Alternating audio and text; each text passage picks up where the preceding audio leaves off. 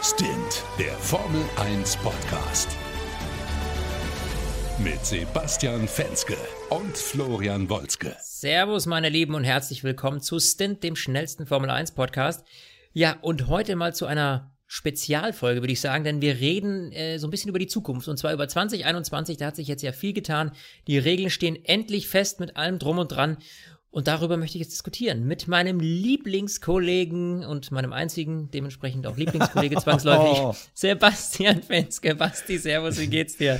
Schön mal als Begrüßung in your face. Äh, ja, mir ja. geht's gut. Äh, mal mit dir unter der Woche zu reden, das ist mal was Neues. Ähm, wir wollten ja eigentlich unsere äh, 2021 Spezialfolge ja ein paar Tage früher produzieren, aber ich sag mal so, äh, mit einem ähm, frisch geborenen Säugling kann man gar nicht mehr so viel spontan planen, wie man es früher mal wollte, aber irgendwie kriegen wir es ja dann doch wieder hin. Ja, eben. Ja, muss sein. Und äh, ich freue mich jetzt auch, dass es geklappt hat. Und äh, es gab ja auch noch die ein oder andere News, die ja jetzt erst die letzten Tage so kam. Das heißt, eigentlich ist es gar nicht so schlecht, weil wir dadurch so ein bisschen mehr reinpacken können in die Folge. Äh, ich freue mich sehr. Und ja, zuallererst mal, bevor wir jetzt äh, die einzelnen Punkte durchgehen, möchte ich erstmal von dir kurz hören. Ähm, glaubst du, es wird geil 2021? Das, ist, das Fiese ist, äh, man kann es ja selber von außen so schwer sagen, wenn man nur aus der Fanperspektive ist. Man, man guckt ja dann, was für Statements kommen da irgendwie von den Fahrern, von den Teambesitzern, Teamchefs und sowas. Und die sind ja so zwiegespalten. Ich persönlich, äh, das, ich meine, beziehungsweise wir beide haben ja seit Jahren darüber gesprochen, dass wir uns auf die große Reform freuen. Und ich, ich tue es auch immer noch. Ich glaube, ein, zwei Sachen, da sind für mich Fragezeichen hinter. Also vor allem unser Lieblingsthema, wie viele Rennen sollen da kommen? Da finde ich Sachen kritisch. Budgetdeckel, den, den muss man vielleicht auch nochmal genauer angucken. Aber die Autos grundsätzlich, wie sie werden sollen, ich glaube, die werden Spaß machen, wenn es denn so wird, wie sie prognostizieren. Also da ist noch viel hätte, hätte Fahrradkette, aber die Richtung ist auf jeden Fall schon mal richtig. Ja, also das Ziel, das die Jungs natürlich haben bei der FIA, bei Liberty Media, das ist natürlich, dass man spannendes Racing irgendwie produziert, ne? Ja. Ähm, das, das ist ja klar, das ist ja das, was wir jetzt eben, die aktuelle Problematik, die wir aktuell haben, ist natürlich, dass du zum einen äh, ein Feld hast, was wahnsinnig weit auseinander liegt äh, und zum anderen do dominierende Teams, einfach so wie Mercedes jetzt zuletzt äh, und dahinter einfach lange erstmal nichts kam. Äh, ich meine, jetzt haben wir mit Ferrari und Red Bull äh, zwei Teams, die wieder da so ein bisschen auf Augenhöhe mitspielen. Aber da sieht man, wie lange das dauert, entwicklungstechnisch, bis man dann da mal rankommt, wenn einer die Nase lange Zeit vorn hat. So, ich glaube, das, das, das Problem ist, glaube ich, ähm, einfach nur mal so einleitend zu sagen, warum brauchen wir denn diese Reform? Weil Reform gibt es ja ja eigentlich einmal pro Dekade in der Formel 1. Das Problem ist einfach ja wirklich diese wissenschaftliche äh, Detailliertheit, die es mittlerweile gibt. Früher in den 80ern, äh, teilweise auch noch in den 90ern, da hat man ja gefühlt, äh, geschätzt, geraten, da war man noch nicht so im Detail drin. Also genauso wie es heute Nano, Mikro, Supercomputer gibt und damals war es so mit 66 Megahertz schon der King, wurde halt alles viel detaillierter und leistungsfähiger und das sorgt dann halt für größere Probleme im Kleinen. Also äh, früher waren ja Autos, die haben ja teilweise Formel 1 Autos gesehen, die fuhren mit drei Achsen. So, du dir gedacht hast, wie kann es denn sein, dass da irgendwie zwei Autos mit drei Achsen fahren, die restlichen 20 nur mit zwei? Also wie kommt man darauf? Also da hat man irgendwie noch mehr probiert, weil man gar nicht so viele Möglichkeiten hatte. Und heutzutage sind halt alle zu sehr oder zu gleich auf einem Niveau und dann entscheidet halt das Geld. Und das sehen wir halt in allen Sportarten dass man aufgrund auch der wirtschaftlichen Entwicklung zu weit auseinanderdriftet, dass ein Borussia Dortmund und Bayern München natürlich viel, viel mehr Geld haben und deshalb zu 98 Prozent die Meisterschaft holen im Vergleich zu einem, gut, aktuell sieht es ein bisschen anders aus, aber zu einem, zu einem Gladbach, zu einem Hertha BSC, und auch da musste ja dann Finanzdeckel kommen. Wir sehen in Sportarten wie im Basketball, da musste man einfach auch aufgrund der physischen Entwicklung Regeln verändern. In den 90ern hat man keinen Dreier geworfen, dann hat man die, die Linien verkürzt, auf einmal gab es dann Dreier ohne Ende, dann hat man die, die Linie wieder verändert. Also in jeder Sportart muss es zur Reform kommen, weil es eben auf dem biologischen, aber auch auf der technischen äh, Seite, weil es da einfach Entwicklungen gibt und man muss halt gucken, inwieweit gehen diese Entwicklungen, muss man halt das irgendwann äh, reglementieren. Und ich finde es so wichtig, dass da die Formel 1 immer wieder guckt und halt ja. schaut, wie sie besser werden. Gehe ich dir absolut recht. Ja, und äh, es war ja jetzt lange Zeit, wurde gestritten, hin und her äh, was dann tatsächlich ins Reglement reinkommt. Und das Gesamtpaket, das stellen wir euch jetzt mal so ein bisschen vor. Ich würde sagen, wir fangen mal an ähm, mit der Aerodynamik. Denn die hat man ja wirklich komplett über den Haufen geschmissen. Ähm, die Autos sehen zuallererst mal äh, deutlich anders aus, ja. Und der Haupteffekt, der eigentlich aerodynamisch neu ist, ist der Ground-Effekt. Den haben wir seit 1982 an Formel 1 Autos nicht mehr gesehen. Damals gab es den schon mal, da wurde er verboten. Ähm, und zwar erzeugt man den Abtrieb unterm Auto und nicht mehr hauptsächlich nur über die Flügel. Äh, und dadurch versucht man natürlich so ein bisschen diese Dirty Air zu, zu verringern, die hinter dem Auto dann entsteht. Und so will man eben es schaffen, dass die Autos wieder enger hintereinander herfahren können. Das heißt, im Umkehrschluss mehr Überholmanöver, engere Strecken, also engere Kämpfe auf der Strecke. So, und ähm, das klingt für mich auf jeden Fall sehr, sehr gut. Vielleicht kannst du mal den Ground-Effekt irgendwie äh, ein bisschen physischer erklären, du Zahlenfuchs, du? ja, wunderbar. Also ähm, im Endeffekt muss man sich so vorstellen, also äh, unter dem Formel 1 Auto, vorne ist ein relativ hoher ähm, zweiteiliger Tunnel. Das heißt, die Luft wird von vorne in diesen Tunnel reingeleitet und das Auto. Vorne ist der relativ hoch und zur Mitte des Autos wird der immer flacher. Das heißt, die Luft hat in der Mitte des Autos viel weniger Platz als vorne. Das heißt, es kommt da ähm, zu einer Verdichtung. Die Luft muss an der Stelle halt beschleunigt werden und dadurch wird ein Unterdruck erzeugt. Also quasi durch diese Beschleunigung der Luft unterm Auto wird dieses Auto quasi auf den Boden gepresst. Es ist richtig so, ein, so eine Sogwirkung, ähm, bisher ist, genauso wie du es gesagt hast, wird quasi die Luft von vorne auf die Flügel geströmt und das ist ja ganz klar nachvollziehbar. Die Luft drückt die Flügel und dann das Auto nach unten. Jetzt ist es so, dass quasi unter dem Auto dieser Unterdruck erzeugt wird und es saugt sich quasi an den Boden ran. Ich frage mich, wann Dyson als Sponsor einsteigt, wenn ich das so höre. Ja, witzigerweise habe ich auch zuerst an den Staubsauger gedacht. Also wirklich ohne Mist. Ähm, das, ich finde das total interessant. Ähm, grundsätzlich, genau, du hast halt weniger Verwirbelung hinterm Auto. Meine Freundin hat eben gefragt, über was redest du denn mit Flo? Heute ist ja gar kein Rennen. Ich sehe ja über die neuen Regeln. Wieso, was ist denn da jetzt anders? Und da habe ich auch gesagt, ähm, jetzt ist es quasi so, durch diese vielen, vielen Flügelchen am Auto wird die Luft ums Auto rumgesteuert und hinterm Auto Nach knallt die quasi, genau, hinterm Auto knallt die Luft halt aus allen Ecken und Enden äh, aufeinander und verwirbelt. Das heißt also, wenn du Auto freie Fahrt hat, bist du quasi wie so ein Pfeil im Wind, kannst die Luft halt steuern, wie du willst, durch deine Flügel und dahinter knallt halt alles zusammen. Aber eben das Auto, was dahinter kommt, das hat halt nicht diese saubere Luft und da kommt eben die Luft von allen Seiten und dann sind diese vielen Flügel ja sogar hinderlich, weil auf einmal hast du überall am Auto diese kleinen Barrikaden und das soll halt weg. Durch den Ground-Effekt wird die Luft quasi unterm Auto gesteuert, die vielen Flügelchen fallen größtenteils weg und dadurch sollen wir halt besseres äh, ja, Hinterherfahren haben. Angeblich ist der Abtriebsverlust äh, Verlust jetzt ähm, bis zu 45 Prozent. Das heißt, von diesen 100 Prozent Abtrieb, was ein Auto hat, ist beim Hinterherfahren, aber wenn du Pech hast, hast bei, du nur noch die Hälfte, 55. Genau. Bei einer Wagenlänge, wenn ich jetzt, bei einer Wagenlänge Abstand, wenn ich das richtig gelesen habe. Genau. Ähm, genau. Genau. Und der, der soll auf, was waren es, irgendwas mit ach, über 80 Prozent, ne? Genau, es sollen angeblich jetzt 86 Prozent sein. Ähm, ich sag mal so, wir dürfen nicht vergessen, da ist ja immer noch viel Ingenieurskunst dahinter. Jedem fällt da bestimmt noch eine Lösung ein und mhm. die FIA meint auch, sie haben noch genug Spielraum. Aber das wäre natürlich ein Riesenunterschied, weil wir sehen ja jetzt, wenn wirklich ein Auto flott hinterherkommt, noch irgendwie 10 Sekunden Abstand hat und die kommen wirklich um eine Sekunde ran und auf einmal verlierst du die Hälfte deines Abtriebs und auf einmal fahren die genauso schnell wie die davor fahrenden.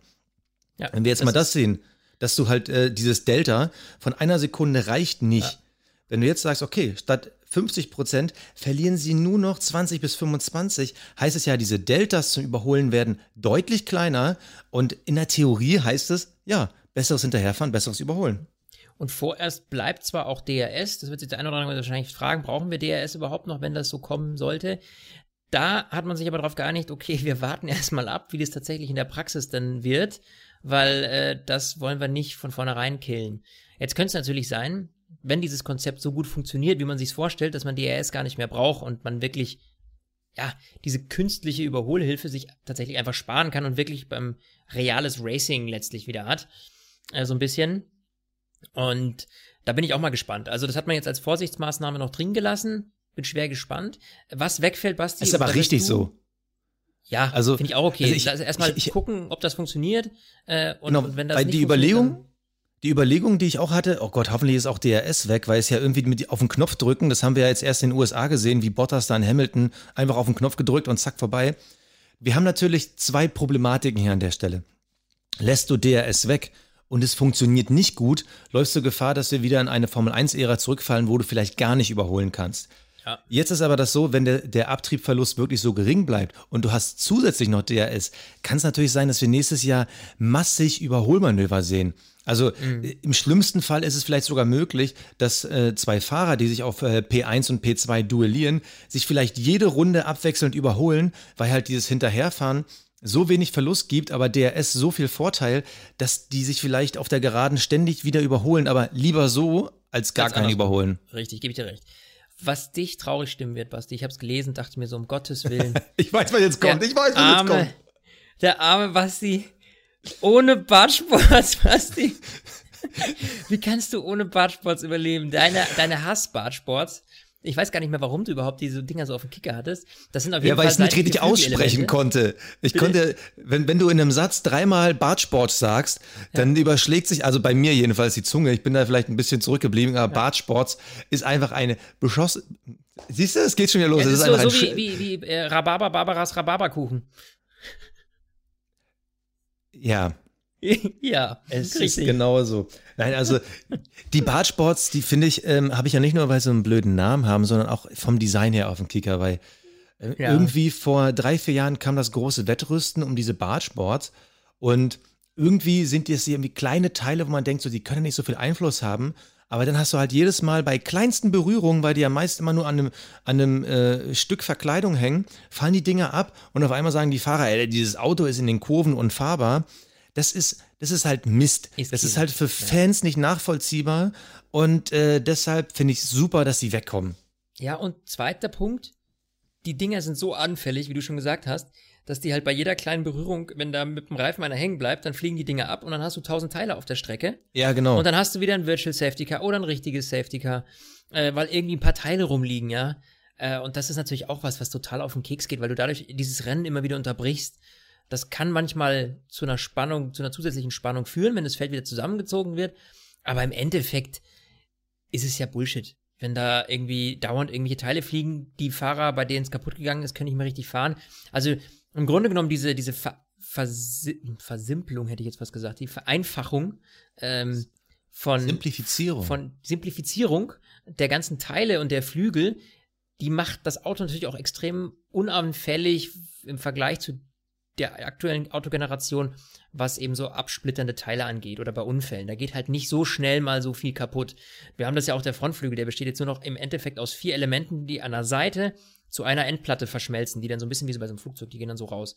So, und das macht es natürlich deutlich ästhetischer, muss ich gestehen. Also reine Geschmackssache jetzt. Da mag der eine oder andere findet das vielleicht jetzt aktuell cooler. Ich finde es ganz geil, weil's, weil die Linie ist geschwungener es ist nicht mehr so eckig, kantig mit tausend Teilen, sondern wirklich eine schöne Auf jeden Linie. Fall. Ja. Vier, vier Elemente, die fließend ineinander übergehen, am Ende hoch. Da müssen wir mal abwarten, was sich die Teams da so einfallen lassen noch bei der Entwicklung, je nachdem, wie viele Freiheiten sie dann eben haben. Da kommen wir auch gleich noch drauf. Die sind nämlich auch nicht mehr so äh, frei wie jetzt. Und der Heckflügel, der ähm, bekommt überhaupt keine Endplatten. Ähm, der wird auch, wird ein bisschen schmaler als jetzt, glaube ich, aber nur so 5 Millimeter oder sowas oder 5 Zentimeter. Also tut sie 5 Zentimeter, glaube ich, tut sie nicht viel. Ähm, ja, und dementsprechend äh, ist das natürlich schon mal eine Bereicherung. Punkt 2 äh, auf dieser Liste, was die Karosserie angeht, wobei das hat auch mit Karosserie gar nicht so viel zu tun, aber die äh, Reifen, wir kriegen 18 Zöller. Das steht jetzt schon ein bisschen länger fest, ist jetzt keine Breaking News, aber finde ich tatsächlich auch ganz cool, einfach aus optischen Gründen, muss man sagen, ja. Äh, Performance-technisch weiß ich nicht, ob die so von Vorteil sind im Vergleich zu den jetzigen, weil du natürlich nicht mehr so viel Schwingungen aufnehmen kannst im Reifen wie bei den 13 Zöllern, die wir jetzt haben. Du hast eine viel flachere, viel flacheren Gummirand letztlich und dadurch werden natürlich die Autos auch ein Stücken härter.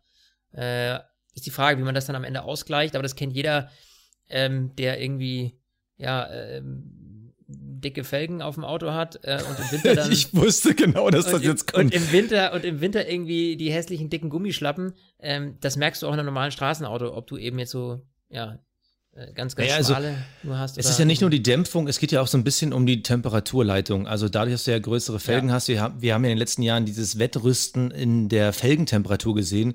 Mercedes hatte da auf einmal diese Riffel drin und das ist ja diese, diese ganze, was ich ja vorhin meinte, diese Kleinteiligkeit, dass man am Ende anfängt, irgendwie jeden Bleistift an Spitzer irgendwie einen halben Gramm abzusägen, damit er leichter wird. Und ähm, ja, Herr, Herr Wolske, ich habe diese Liste zusammengeschrieben und ja, die Reifen stehen unter Karosserie, weil sie haben nämlich eine Radverkleidung und damit sind sie theoretisch ein Karosserieelement. Okay, okay, okay. Ja, okay, also ähm, Radverkleidung ganz klare Sache. Es geht um ähm, Windleitung und äh, weniger ähm, Einfluss quasi, um verwirbelte Luft an den Reifen zu haben, sondern sie wird dann halt ganz klar gesteuert. Mhm. Ich, ich bin auch auf die Reifen gespannt. Also vor allem das Auto, die Reifen wirken ja viel bulliger. Also wir haben ja bisher, bisher ja nur diese grafischen Entwürfe, aber die Reifen wirken viel bulliger. Also ja, ich finde, dass die Autos in ihrer Vereinfachtheit äh, viel aggressiver wirken, weil sie sind irgendwie spitzer Sie sind ein bisschen kantiger, sie sind halt äh, mit größeren, härteren Einzelteilen und dazu diese wuchtigen Reifen. Ähm, ich bin da gespannt. Also ich kann es mir irgendwie immer noch nicht vorstellen, wie die Dinger dann in echt aussehen. Aber diese Reifen, die machen auf jeden Fall einiges aus. Ja, jetzt müsste eigentlich nur noch der Motor was ausmachen. Nur exakt da, das große Streitthema bei der Reglementfindung, da hat man nicht so viel getan. Also, das hat mich verwundert. Hat, hat sich auch so verwundert, dass da nichts gemacht würde? Meinst du es jetzt ironisch oder? Nee, okay, ich äh, wollte nur mal nachfragen. Was? Das war ja, das war ja das, das Thema, was sie erst komplett über den Haufen werfen wollten, weil viel Bring zu back fucking V12! Richtig, genau. Ähm, das hat sich der eine oder andere gewünscht. Jetzt müssen wir euch leider enttäuschen, aber das war relativ absehbar, dass sich da nicht viel tun wird. Also es bleibt bei 1,6 Liter Turbomotoren mit MGUK und unserer äh, geliebt verhassten MGUH. Ähm, das heißt, ja, da wird sich einfach nicht viel tun. Da geht es aber auch so ein Stück weit, glaube ich, darum, dass die Teams sich darüber aufgeregt haben, dass dann wieder wahnsinnig viele Kosten entstehen, wenn man wieder ein komplett neues Konzept entwickeln müsste beim Motor. Und natürlich wollten die Teams, die jetzt einen sehr leistungsstarken Motor haben, nicht unbedingt diese Karte irgendwie verschenken, ja. Also da wollte man natürlich das ganze Konzept beibehalten. Aus finanzieller Sicht kann, ich, kann man das schon nachvollziehen irgendwo, aber ich hätte mir gern schon noch eine stärkere Vereinfachung vielleicht gewünscht. Äh, gut, das Einzige, was sich ändern wird, dass die Motoren ein Stück weit stärker, ähm, äh, ein Stück weit stärker, sag ich schon, schwer, hoffentlich stärker werden, aber zunächst mal schwerer werden dürfen. Ähm, damit sollen sie ein bisschen länger halten. Da geht es aber dann auch darum, dass eben gewisse Teile aus Materialien sind, die jetzt eben nicht so hoch speziell sind und da nicht irgendwie eine Million in irgendeinen Carbon-Stecker gepumpt wird, der da eingebaut wird, sondern halt wirklich, ja, robust und, und nicht so extrem Hightech äh, sind und dementsprechend nicht so viel kosten. Äh, Benzinpumpen werden standardisiert, dass auch keiner mehr tricksen kann. Ja, das heißt also, dass sich da keiner irgendwie einen Vorteil verschaffen kann, wird das, ist, das ist ein Teil, was, was vereinheitlicht wird.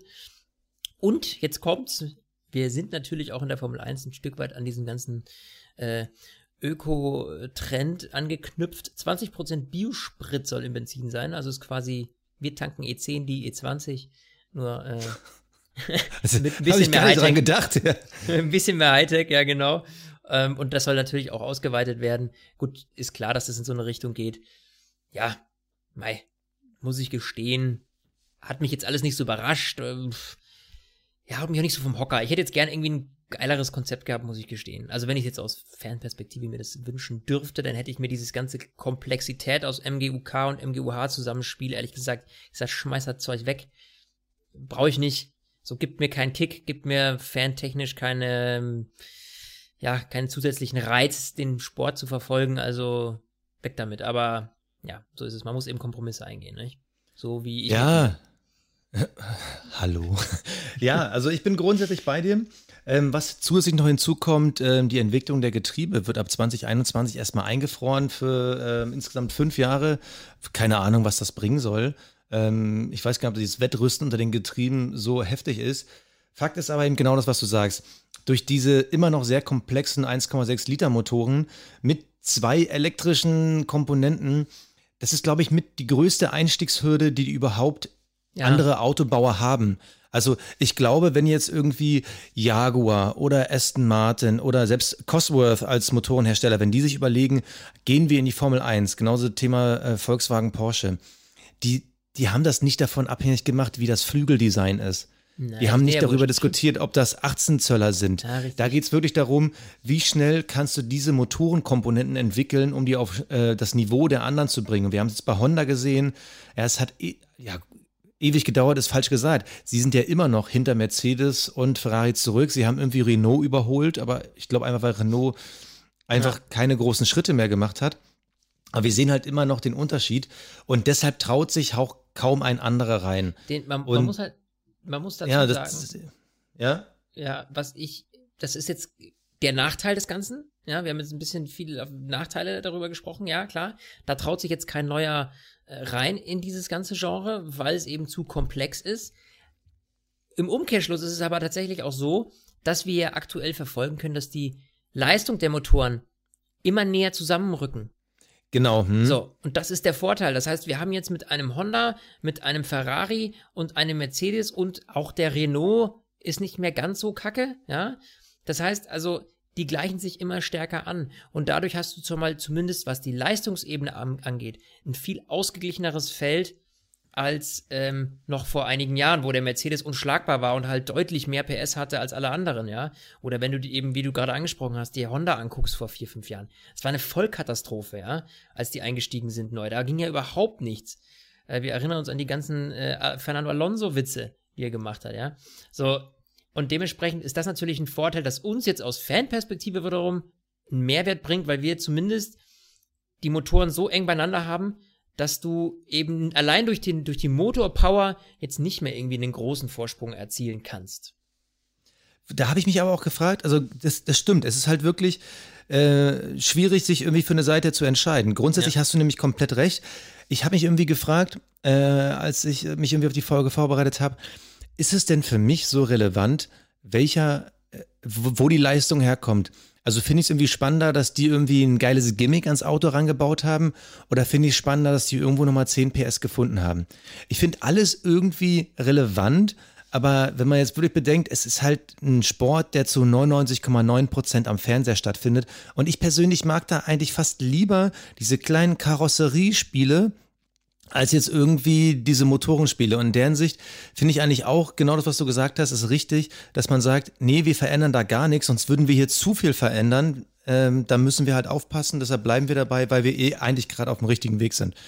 Also ja, ich, ich, glaube, dass das tatsächlich jetzt ähm, für, für den Sport an sich, für den Kampf auf der Strecke die sicherere Variante ist.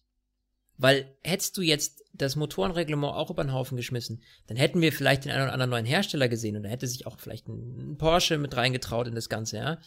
Nur das Problem wäre natürlich gewesen, jetzt stell dir vor, da hätte einer, so wie das ja meistens ist, einer hätte einen Glücksgriff gelandet. Einer wäre deutlich besser gewesen als die anderen. Bis die das wieder aufgeholt hätten, äh, ja. insbesondere ja. mit Budgetdeckel, hätte es sein können, dass wieder Jahre ins Land gehen. Und dann hättest du Aber wieder ähm, einen dominierenden Hersteller gehabt. Selbst wenn der Motor jetzt nicht ganz so komplex ges zu gestalten wäre, hätte dieser Vorsprung doch auch ein Stück weit wieder angedauert. Und so muss ich sagen, bin ich jetzt vielleicht im Umkehrschluss auch ein bisschen happy darüber, dass wir das jetzt so haben, wie es ist, weil du dadurch einfach schon mal relativ gut sicherstellen kannst, dass jetzt keiner irgendwie, ja, mit einem großen PS-Abstand den anderen wegfährt. Ja, und vor allem, äh, wenn du einen Budgetdeckel hast und du hast eine neue Motorengeneration, heißt das auch, dass da ein paar Dinge auch in die Luft fliegen werden und das sind halt Entwicklungskosten und so. Ja. Ich kann mir vorstellen, dass sie vielleicht, wenn das gut funktioniert, dass sie in zwei, drei Jahren sagen, okay, jetzt machen wir auch nochmal die Baustelle Motoren auf, um die Formel 1 wieder für andere zu öffnen. Ja, also wenn die das, Formel 1 wieder spannender wird und äh, das Überholen erleichtert wird, und du dann sagst, okay, jetzt können wir über Motoren reden, ich glaube, dann wird es wieder interessant. Aber dementsprechend würde ich sagen, vor 2023, 2024 werden wir keinen neuen Motorenhersteller nee, sehen. Gehe ich auch nicht von aus. Und auch nicht wirklich neue Teams. Also vor allem, also mit wem sollen die neuen Teams fahren? Sie können mit Honda fahren und vielleicht noch mit Renault. Mit Renault will keiner, mit Honda glaube ich nur bedingt. Also ja, es gut, bleibt aber spannend, aber. Abwarten, ähm, was äh, die in den nächsten zwei Jahren noch auf die Beine stellen. Also da geht es ja auch drum, ja. äh, wie sich das entwickelt. Das du hast es bei Honda gesehen, die haben irgendwann plötzlich, äh, hat es einfach funktioniert und die haben innerhalb von, von, von einem Jahr, muss man fast sagen, einen riesen Sprung gemacht. So, das heißt, äh, da würde ich das jetzt gar nicht, gar nicht ausschließen, dass man, dass da schon viel zur Option stehen. Nur die Frage ist tatsächlich, also man kann nur hoffen, dass vielleicht noch äh, ein oder also zumindest ein neues Team mit hinzukommt. Fände ich schon ganz, ganz cool, ehrlich gesagt. Ähm, auch wenn das unsere Saisonanalysen dann wieder ein bisschen verlängert. Aber grundsätzlich, ja. ja, es ist ja immer wünschenswert, ähm, weil ein neues Team heißt gleichzeitig eine neue Fanbase für dieses Team aus der Heimat, wo auch immer das dann herkommt. Und das tut dem Sport ja auch gut, also eine, eine gewisse Vielfalt. Und das würde mich schon freuen. Ne? Kommen wir mal zum Thema Sicherheit. Also, was hat sich an den Autos in Sachen Sicherheit verändert? Sachen, die man auch teilweise nicht sieht. Also, wir haben dieses Jahr oder beziehungsweise ab 2021 haben wir mehr Teile mit einer Gummimembran. Das heißt, ähm, welche Teile es sind, es sind irgendwie ähm, teilweise äh, Elemente von Endstücken, äh, Endplatten, äh, Unterbodenteile, die aus einer Gummimembran bestehen werden. Das heißt, da wird dann Carbon gegen quasi ein Hartgummi ausgetauscht, das dafür sorgen soll, dass eben, eben nicht, was du ja vorhin gesagt hast mit den vielen Kleinteilen, dass man sich da was nee, aufschlitzt. Überzo überzogen mit einer Gummimembran. Äh, äh, Entschuldigung, genau, überzogen, Entschuldigung. Ja. Äh, nicht daraus gebaut, das ist Quatsch, kein Gummiauto. Nee, die äh, werden mit der Gummimembran überzogen, damit halt eben keine scharfen Kanten entstehen. Das Heck, und das fand ich interessant, äh, ich weiß gar nicht, oder da bin ich gespannt, ob man das je sehen wird. Und zwar der, der Heckflügel soll teilweise mit Seilen äh, gesichert sein. Das ist im Endeffekt das, was wir von den Reifen seit vielen, vielen Jahren kennen, dass die ja. halt am Fahrzeug befestigt sind. Ähm, hätte ich jetzt nicht gesehen, weil das Heck hat ja keine ich sag mal, eigene Geschwindigkeit. So ein Reifen, der sich dreht, der kann sich ja verselbstständigen. Aber okay, ja, und die ähm, Frage ist, ich mal. Wie, wie, wie, oft kommt das vor, dass dir ein Heckflügel um die Ohren saust? Also ja, mittlerweile ja fast gar nicht mehr. Eben. Weil das liegt ja auch ein bisschen am ähm, Fahrzeugdesign, weil wir ja relativ äh, niedrige Nasen haben und relativ hohe Heckflügel. Und äh, die kommen ja gar nicht mehr in die Möglichkeit, sich irgendwie aufgrund einer falschen Bewegung zu berühren. Also früher, dass da mal Autos über andere rüberflogen, wann passiert das schon noch? Also eher selten. Dann wird, na klar, die Nase wird ein bisschen länger. Äh, ist halt wieder das Thema Absorption. Ob wir das wirklich merken werden oder krass sehen werden, glaube ich nicht. Was ich aber interessant finde, die Seitenteile vom Monocoque werden verstärkt. Das hatte auch ein bisschen was zu tun mit dem ähm, schweren Formel-2-Unfall dieses Jahr, dass man auch da nochmal drauf geguckt hat, was ist, wenn das Auto sich falsch zurück auf die Strecke dreht. Ähm, da hat man besonders drauf geguckt und gesagt, okay, wir müssen beim Monocoque, also das, die Fahrerzelle, müssen wir die Seitenteile verstärken. Ähm, grundsätzlich richtiger Gedanke, aber das sorgt halt dafür, dass dieses Auto wieder schwerer wird. Wir haben jetzt 25 Kilo mehr wieder auf dem Tacho. Wir werden Autos haben, die bei circa 768 Kilo liegen. Das ist natürlich heftig. Ja. Also das sorgt halt dafür, dass dieses Auto an der Grenze bewegen, dass man auch mal ein bisschen, äh, keine Ahnung, dieses klassische Heck ausbrechen, ähm, das äh, extrem krasse Übersteuern, das wird halt alles schwieriger, weil diese Autos trotzdem ähm, schwer auf dem Boden liegen werden, fast gefühlt wie auf Schienen fahren werden. Da, ja, das, das bemängeln nicht. ja wieder viele das Fahrer. Kommt, ja, aber das hat auch viel mit Aerodynamik zu tun, dieses auf, dem, auf, auf Schienen fahren. Und die, die Aerodynamik an sich nimmt ja ab. Ja, wir werden ja Autos haben, die um die, ich weiß nicht, was ich jetzt gelesen habe, von Strecke zu Strecke natürlich unterschiedlich, aber das äh, können so um die vier Sekunden langsamer als jetzt werden. Ja? So, und das liegt nicht. Ja, gut, auf vier, auf vier Sekunden ist geschissen. Den Unterschied siehst du als, äh, als Zuschauer ist nicht. Ist richtig, ist richtig. Aber, es aber du hast ja trotzdem, zusammen. durch mehr Gewicht hast du ja trotzdem, du mal, wenn du die großen Reifen hast und mehr Gewicht, hast du ja trotzdem immer noch einen unwahrscheinlich niedrigen Schwerpunkt. Gut, brauchst du ja auch beim Ground-Effekt. Aber du wirst halt trotzdem, ich meine, die Autos sind irgendwie 150 Kilo schwerer als irgendwie in den 90ern. Ähm, du wirst halt trotzdem ich sag mal, viel mehr dieses Backsteingefühl irgendwie von den Fahrern hören, weil sie halt sagen, du fährst da halt eine fette Tonne. Also, wenn ich jetzt meinen Berlingo vergleiche, äh, mit nur einem halbwegs serienmäßigen Sportwagen, du merkst ja sofort, okay, wie funktioniert das? Wie, wie, dieses Auto ist viel leichter, obwohl der Schwerpunkt an einer ähnlichen Stelle liegt, sogar noch einen kleinen Ticken tiefer bei einem Sportwagen. Du merkst ja sofort, da ist viel mehr Bewegung ja. drin, da ist viel mehr, du kommst später in die Kurven, ja. früher raus und so. Und das ich glaube, dass es schon einen Unterschied macht. So, und das ist der Punkt, das ist, das, da, da sind wir wieder zurück bei dem Motorenthema, weil die Dinger halt einfach verdammt viel wiegen. Diese ganze Batterieeinheit etc., das sind ja, alles das Dinge, die da draufkommen. Natürlich ist so ein stinknormaler V8 aus dem Alu-Block äh, oder Titan gefertigt. ja, jetzt mal ganz dumm gesagt, ja, äh, aus Titan gefertigt, der wiegt natürlich nicht mal ansatzweise so viel wie so eine 1,6 Liter Maschine mit äh, Batteriefirlefanz, ja. Natürlich kann man sich nicht zurückentwickeln da, ja. Es ist ganz klar, dass dieser Weg nicht, nicht funktioniert, auch wenn wir viele von uns das als äh, uns Puristen sich das wünschen, so ein V12-Geheule da, das gibt natürlich eine gewisse Emotion und ja, die sind leichter, aber das ist kein Weg, den die Formel 1 gehen kann, vor allem nicht, wenn sie an die Zukunft oder äh, an, die, an, die, an die zukünftigen Fans denkt. Du musst ja auch die jungen, jungen Leute rankriegen. Du musst ja letztlich auch irgendwie die in, rankriegen, die gerade mit Greta jeden Freitag über die Straße rennen, ja. So. Naja, gut. Und, äh, ja. Also, äh, also, also ich. Äh, ja, aber ich, äh, ohne jetzt irgendwie dieses Thema zu groß aufzumachen, aber Sport ist ja immer noch eine Sache, die auf einer ganz anderen Ebene funktioniert. Also natürlich Umweltbewusstsein ist wichtig, aber äh, beim Sport geht es ja wirklich um quasi Ingenieurskunst, äh, tritt auf ähm, biometrische, also körperliche Leistungssteigerung ja, und also, also weil, weil vor allem äh, Sport ist ja auch immer Innovator für halt äh, die Allgemeinheit.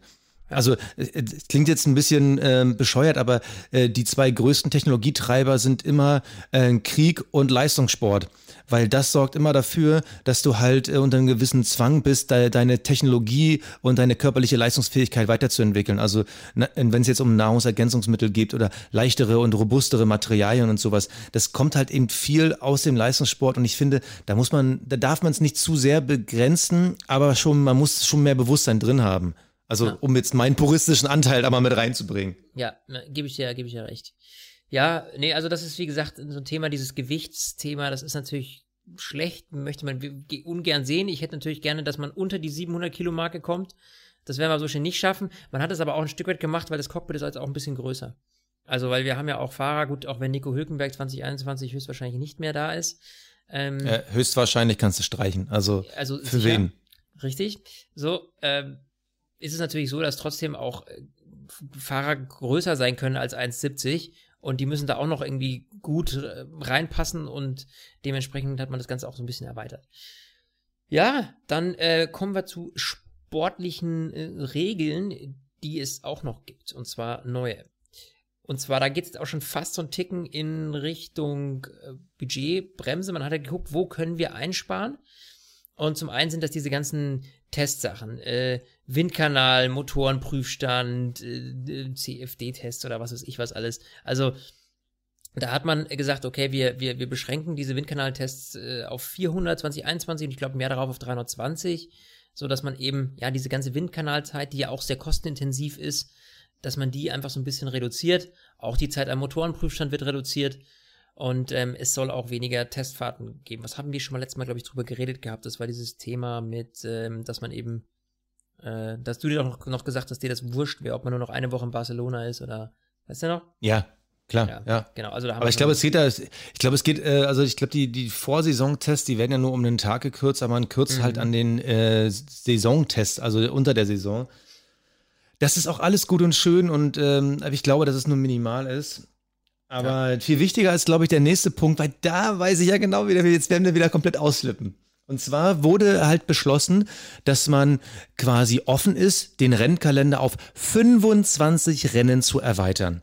Das wird knackig. Also da muss ich wirklich sagen, da hört doch immer der Spaß auf. Ich meine, wir reden irgendwie darüber, ähm, wie kann man den Sport besser machen und man versucht quasi in der Qualität des Rennsports mehr draus zu machen, sorgt aber dafür, dass das Rennen selber quantitativ wird. Also, äh, um jetzt hier nicht gerade wie so ein Klugscheißer zu wirken, wir sorgen dafür, dass die Rennen in sich spannender werden. Wir sorgen aber gleichzeitig dafür, dass wir so viele Rennen haben, dass das einzelne Rennen irrelevant ist.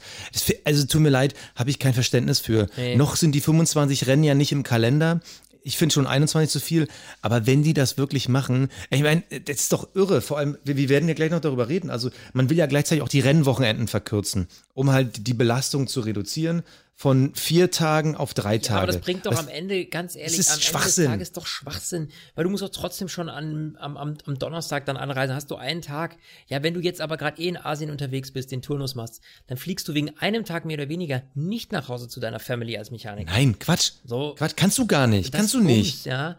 Ähm, und ähm, ja, also finde ich, finde ich ehrlich gesagt Nonsens und, und muss nicht sein. Also im Moment haben wir doch, also ich fühle mich genug entertained, was die Menge angeht, ja. Und ich, mei, ich, ich muss jetzt nicht, also 25 Rennen ist schon verdammt, verdammt viel einfach. Das muss man schon sagen. Und vor allem wird es ja nicht äh, irgendwie dann, dass wir jetzt im Januar starten oder so, sondern ja, wir bleiben bei Ende März und äh, Anfang Mitte Dezember. Ja, ich weiß, ich will auch eigentlich nicht an Heiligabend da hocken und mir Formel 1 angucken. Also so, so. Äh, Ja, aber und das finde ich wiederum wo schön. Das, wo, soll das, wo soll das hinführen? Ne? Und ich, ich verstehe da auch, da muss ich ehrlich gesagt, unabhängig jetzt als Fan, ja, natürlich, für uns ist es einfach, wir hocken uns auf die Couch, äh, schnappen uns die Fernbedienung und dann läuft der Formel 1 so und, und trinken dann noch Und trinken Glühwein. Trinken Glühwein und trinken Bierchen dazu. So, es ist easy. Aber für die ganze Crew, die da mit äh, verstrickt ist, ja, die ganzen Mechaniker, das ganze Entourage, auch ganz ehrlich unsere Journalistenkollegen, ja, wenn ich jetzt an Anna Fleischhauer und Co. denke, die da dauernd vor Ort sind, das ist natürlich schon eine gewisse Belastung einfach auf Dauer und dementsprechend äh, erzeugt es keinen großen Mehrwert. Klar, Liberty Media sagt halt, Mensch, da kommt halt nochmal extra Kohle rein. Das ist ja am Ende des Tages der einzige Treiber. Also, mir fällt da nichts anderes Schlüssiges ein, außer dass man halt noch ein paar Strecken hat, die ordentlich äh, Kohle äh, in die, in, die, in die Kasse packen. Also die Frage ist natürlich, wenn wir jetzt spannendere Rennen haben, wenn wir jetzt natürlich ein Feld haben, wo wir halt sagen, okay, vier oder fünf Leute können wirklich Weltmeister werden und nicht nur so rumgespiele von wegen, ja, ja, Bottas kann Weltmeister werden, sondern dass man wirklich sagt, okay, vier, fünf Leute können es wirklich schaffen. Die Frage ist, wird's für uns interessanter, wenn man dann 25 spannende Rennen hat? Ich glaube eben nicht, weil trotzdem noch dieses einzelne Rennen halt in sich irrelevanter wird. Es wird immer noch geile, spannende Rennen geben und ich glaube, bei 25 Rennen haben wir auch wieder eine relativ hohe Wahrscheinlichkeit, dass Deutschland zurück in den Kalender kommt. Aber ähm, auch für den Schwerpunkt der Fans, das sind halt größtenteils europäische Fans. Das heißt dann wieder irgendwie ähm, abends gucken oder frühmorgens aufstehen, halte ich für Quatsch. Und nochmal zu diesen ähm, verkürzten Rennwochenenden zurück. Also der Donnerstag fliegt raus, ist größtenteils der Medientag.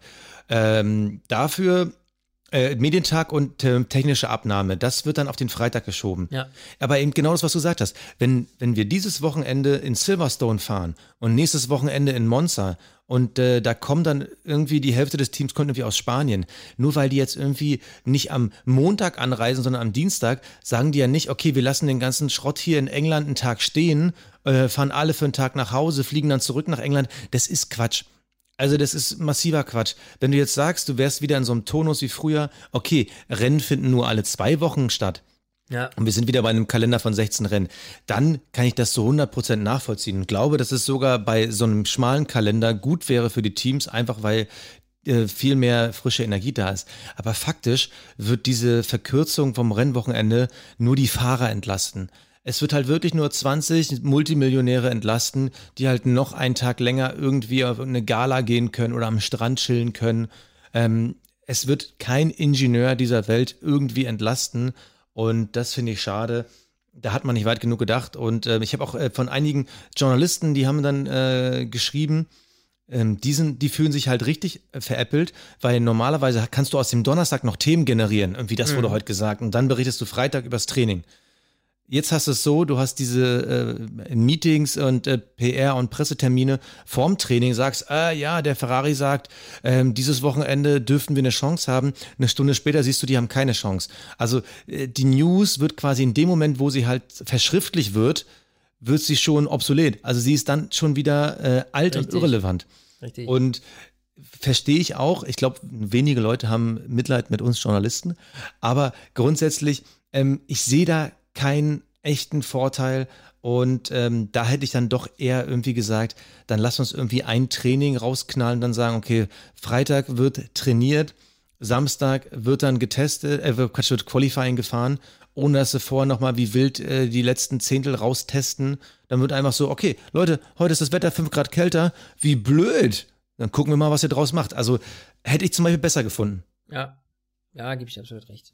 Das ist, ähm, ja, das ist gut gedacht, schlecht gemacht, ne? wie man so schön sagt. Ja. Also, ähm, so, so letztes, ja, letztes große Streitthema. Der Budgetdeckel. Budgetdeckel. Ja, der 100. Sportbudgetdeckel. So. also, äh, jetzt, jetzt, jetzt müssen sie, jetzt müssen sie hart schlucken, die Jungs, ja, bei Mercedes weil sie dürfen nur noch 175 Millionen US-Dollar ausgeben pro Saison.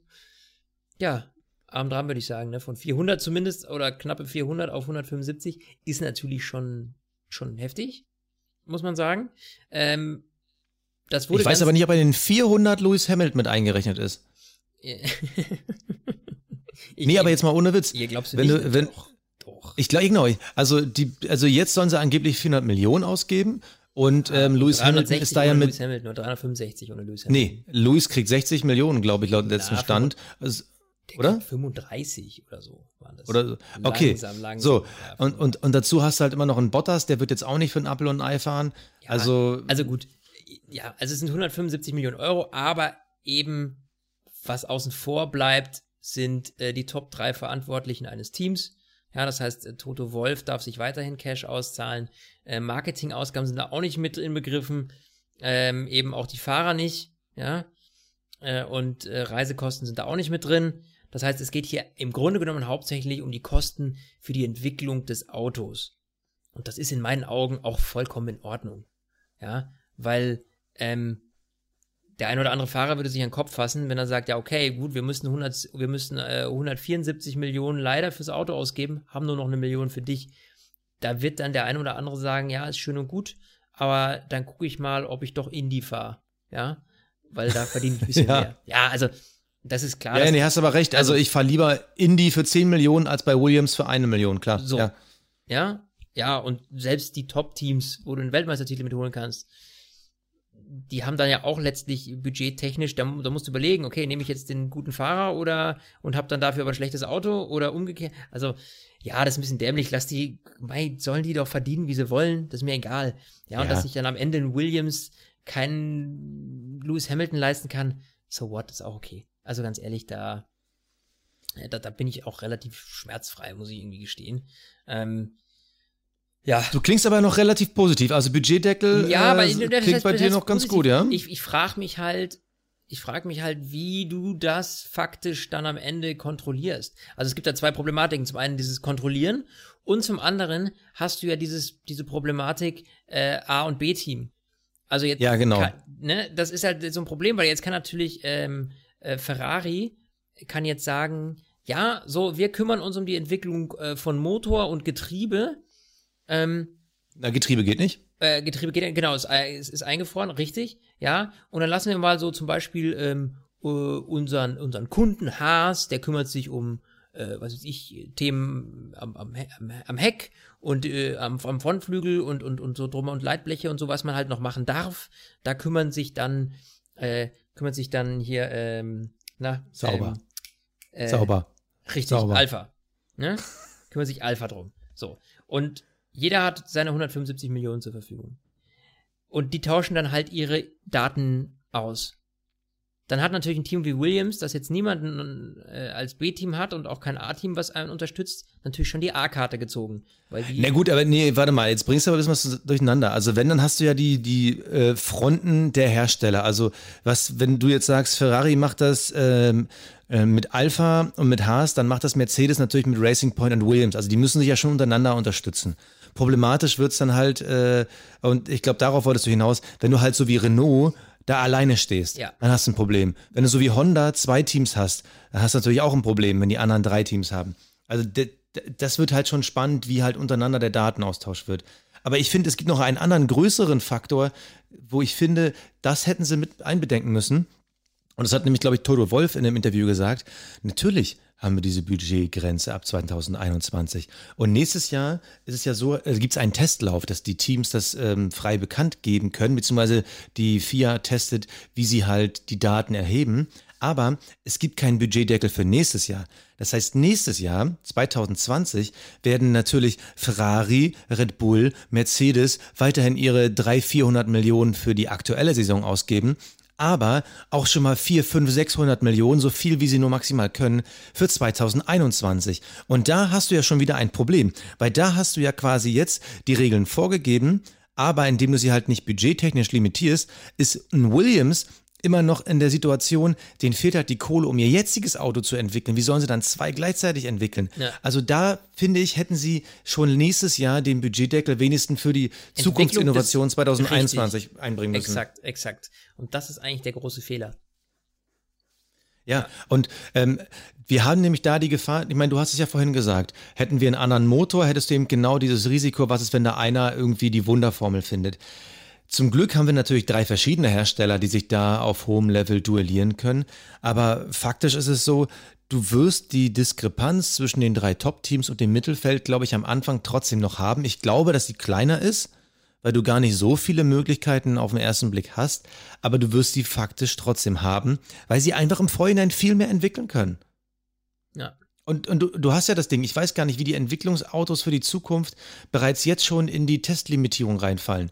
Weil ähm, im Endeffekt, natürlich können sie unter der Saison weniger testen, aber Mercedes, wenn die in Timbuktu da irgendwie so ein 1 zu 4 Modell irgendwie fahren lassen, das kriegt doch jetzt gar keiner mit. Nee, natürlich nicht. Und ja, so und du, ist nicht weit genug gedacht, finde ich. Im Endeffekt ja, ist es, also der sich super, ist, weil nur drei Teams sparen müssen und alle anderen können trotzdem so weiterleben. Aber ich, ich, ich komme irgendwie nicht drauf klar, ich weiß es nicht. Ja, es ist, ich glaube halt, das ist, das ist jetzt, wie, das ist ja die Light-Version, ja. Hätten das Liberty Media alleine entschieden, nur für sich, ohne dass die anderen irgendwie mit äh, Ausstieg und Co. Äh, gedroht hätten oder drohen könnten, dann wäre das natürlich ein bisschen radikaler ausgefallen alles. So müssen wir uns eben damit zufrieden geben, dass äh, dieser Budgetdeckel eben seine volle Wirkung nicht direkt im ersten Jahr zeigt, sondern eventuell erst im dritten oder vierten. Das heißt, wir werden erst Richtung 2024 äh, auf einem Entwicklungsstand sein, wo eben wirklich alle auch nur noch das Budget haben äh, und für dieses Auto ausgeben können.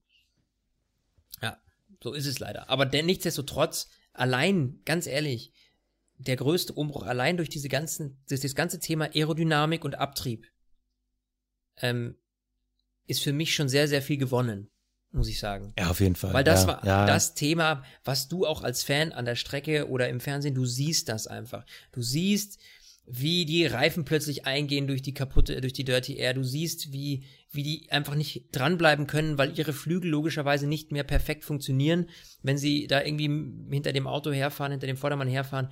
Und das ist ja das, was gelangweilt hat. Und dementsprechend glaube ich ja. schon, dass das sehr, sehr ja. viel bringen wird. Wie groß der Abstand der Top-Teams letztlich zum Mittelfeld wird, das, ja, das kann jetzt keiner, glaube ich, so richtig absehen. Aber ich gehe davon aus, dass diese, diese, diese extremen Unterschiede, die wir jetzt haben, dass teilweise ja auch das, das Mittelfeldteams hier ohne Probleme von einem Vordermann überrundet werden. Ich glaube, dass die Zeit dann hoffentlich erstmal vorbei ist. Das glaube ich auch. Also wenn das alles so hinhaut, also äh, fernab der Skepsis, die wir zum Beispiel eben bei Themen haben wie Budgetdeckel, glaube ich, dass äh, eigen, eigentlich, wenn du jetzt wirklich diese Regeln ganz genau anguckst, eigentlich dürfte die Diskrepanz nicht mehr besonders groß sein. Sie kennen die Motoren, die Aerodynamik wird vereinfacht. Rein technisch dürfte es gar keine Überrundung mehr geben. Ja. Also klar, außer jetzt durch äh, Probleme. Aber eigentlich dürfte es keine Überrundung mehr geben. Und da bin ich halt echt gespannt. Weil, ich meine, das hat ja auch nie einen interessiert, wer wen überrundet hat. Wir wollen wissen, wer wen überholt. Und Richtig. die Richtung der Formel 1 sieht gut aus. Ja, zu viele Rennen. Ja, Budgetdeckel 2020. Ja, viele kleine Details. Aber insgesamt haben wir, glaube ich, beide ein ziemlich ja. gutes Gefühl. Ich glaube auch. Also das Fazit, was ich aus dem Ganzen rausziehe, ist tatsächlich positiv. Ähm, und auch dieses ganze Thema, wie eben schon angesprochen, Motoren, ist jetzt, wenn man es ein bisschen weiterdenkt, gar nicht so schlecht, dass wir jetzt erstmal dabei bleiben weil sie eben sehr angeglichen sind. Die Aerodynamik tut ihren Rest und ja, Budgetdeckel hat seine paar offenen Fragen. Ähm, außer Frage, da bin ich auch gespannt, wie du schon gesagt hast, wie das wird, wenn eben ein paar Teams dann eben zusammenarbeiten und zusammen entwickeln. Man darf nicht vergessen, es gibt viele, viele, es gibt auch verschiedene Teilekategorien, die damit reinkommen. Das heißt, es gibt Open Source Teile. Wenn du zum Beispiel ein Lenkrad entwickelst, dann musst du das offenlegen, wie du das entwickelt hast. Das könnte auch dazu dienen, dass sich natürlich da die Diskrepanz nicht so extrem äh, ausschlägt, ja. So, und ähm, einige Standardteile, die dazukommen. Und dementsprechend, ähm, ja, freue ich mich äh, eigentlich tatsächlich über 2021 schon sehr. Bin schwer gespannt. Jetzt ähm, kommt es aber erstmal am Sonntag nach Brasilien. Und natürlich, lieber Basti, wenn du Zeit hast und äh, keine Babypause, dann hören wir uns Sonntagabend wieder, würde ich sagen. Oh ja, ich freue mich jetzt schon. Ja? Das wird gut. Brasilien. So Super. machen wir das. Bis dahin, ich wünsche euch was. Ähm, falls ihr eure Meinungen zu äh, dem ganzen Regeln äh, uns mal mitteilen wollt, dann schreibt uns gern bei Instagram. Ihr seid da schon sehr, sehr fleißig. Wir versuchen immer so schnell wie möglich zu antworten. Das ist oft so, äh, wenn wir in unserem anderen Job sind und, und irgendwie als Journalist unterwegs sind, dann kurz Interview und dann nochmal schnell Instagram checken und dann müssen wir da wieder antworten. Also wir geben uns Mühe, äh, aber es macht auch sehr, sehr viel Spaß. Also in diesem Sinne, bis dahin. Ciao, ciao. Stint, der Formel 1 Podcast mit Sebastian Fenske und Florian Wolzke.